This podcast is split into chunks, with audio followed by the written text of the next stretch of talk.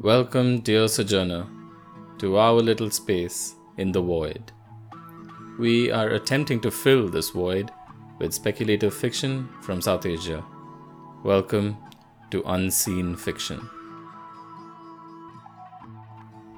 We present stories of wonder and dread set in backyards and distant worlds.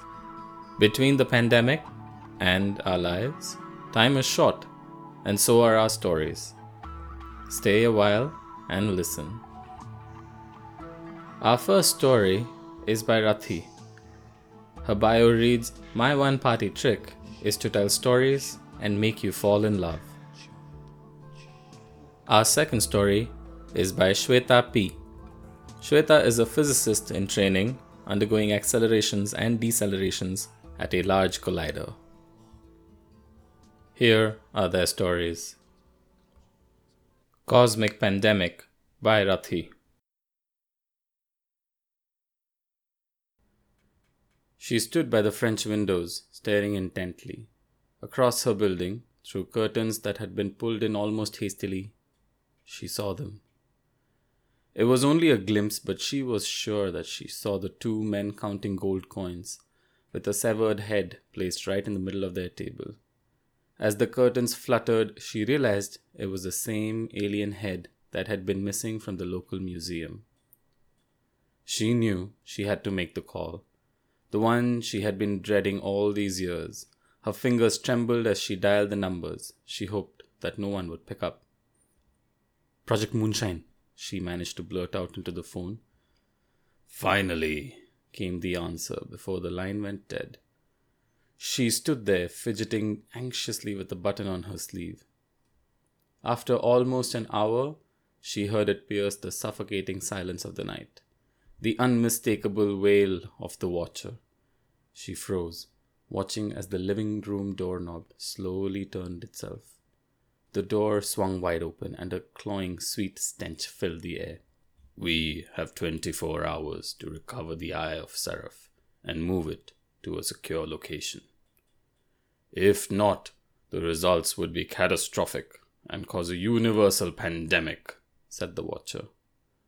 She heard a loud pulsating noise behind her and turned to find a large mass of purple viscous matter forming the shape of a crudely made doorway. Quickly! We might still make it to the quarry, the watcher said impatiently. The watcher grabbed her by the wrist and pushed her into the portal. On the other side, the scarabs of Ka were waiting for them. Karab, their commander in chief, bellowed, Not so easy, Watcher! The plague will be released and the scarabs will rule the universe again. He held the eye of Seraph and aimed its crystal towards the sun. As the crystal broke, darkness and gloom engulfed the world. The silence was eerie. No one standing there was prepared for what was going to happen next.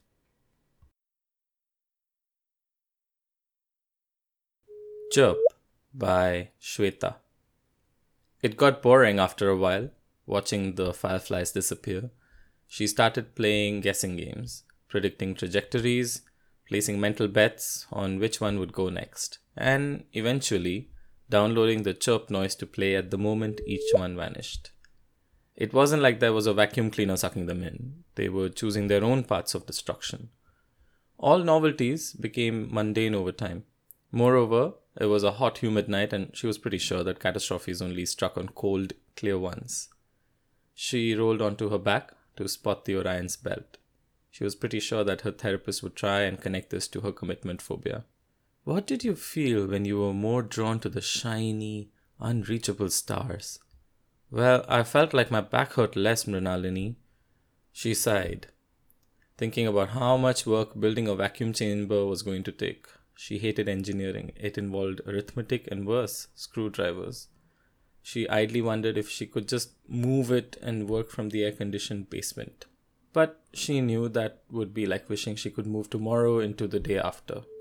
One cannot move space or time, or space time, she wondered if this could be the push that her comedy career needed. Surely, there was a solid joke in all of this about how she finally turned her dilapidated suburban bungalow into a 1 BHK She googled to see if BH was a widely used abbreviation for it.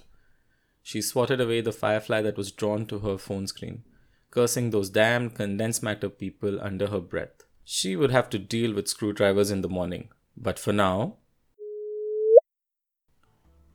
Author's note for the story Chirp. This is a story of a girl not dealing with a tiny backyard black hole. And the chirp refers to the famous sound that was the result of the black hole's merger captured by LIGO. Also, the story, under the excuse of being fiction, contains quite questionable science. We hope you enjoyed these stories. Do you want to be featured on Unseen Fiction? Please write to us at unseenfic at gmail.com. That's unseen, F I C, at gmail.com. This episode's music is Morpheus Weaves Hate to Love by Wired Ant. The chirp special sound is straight from the source, ligo.org.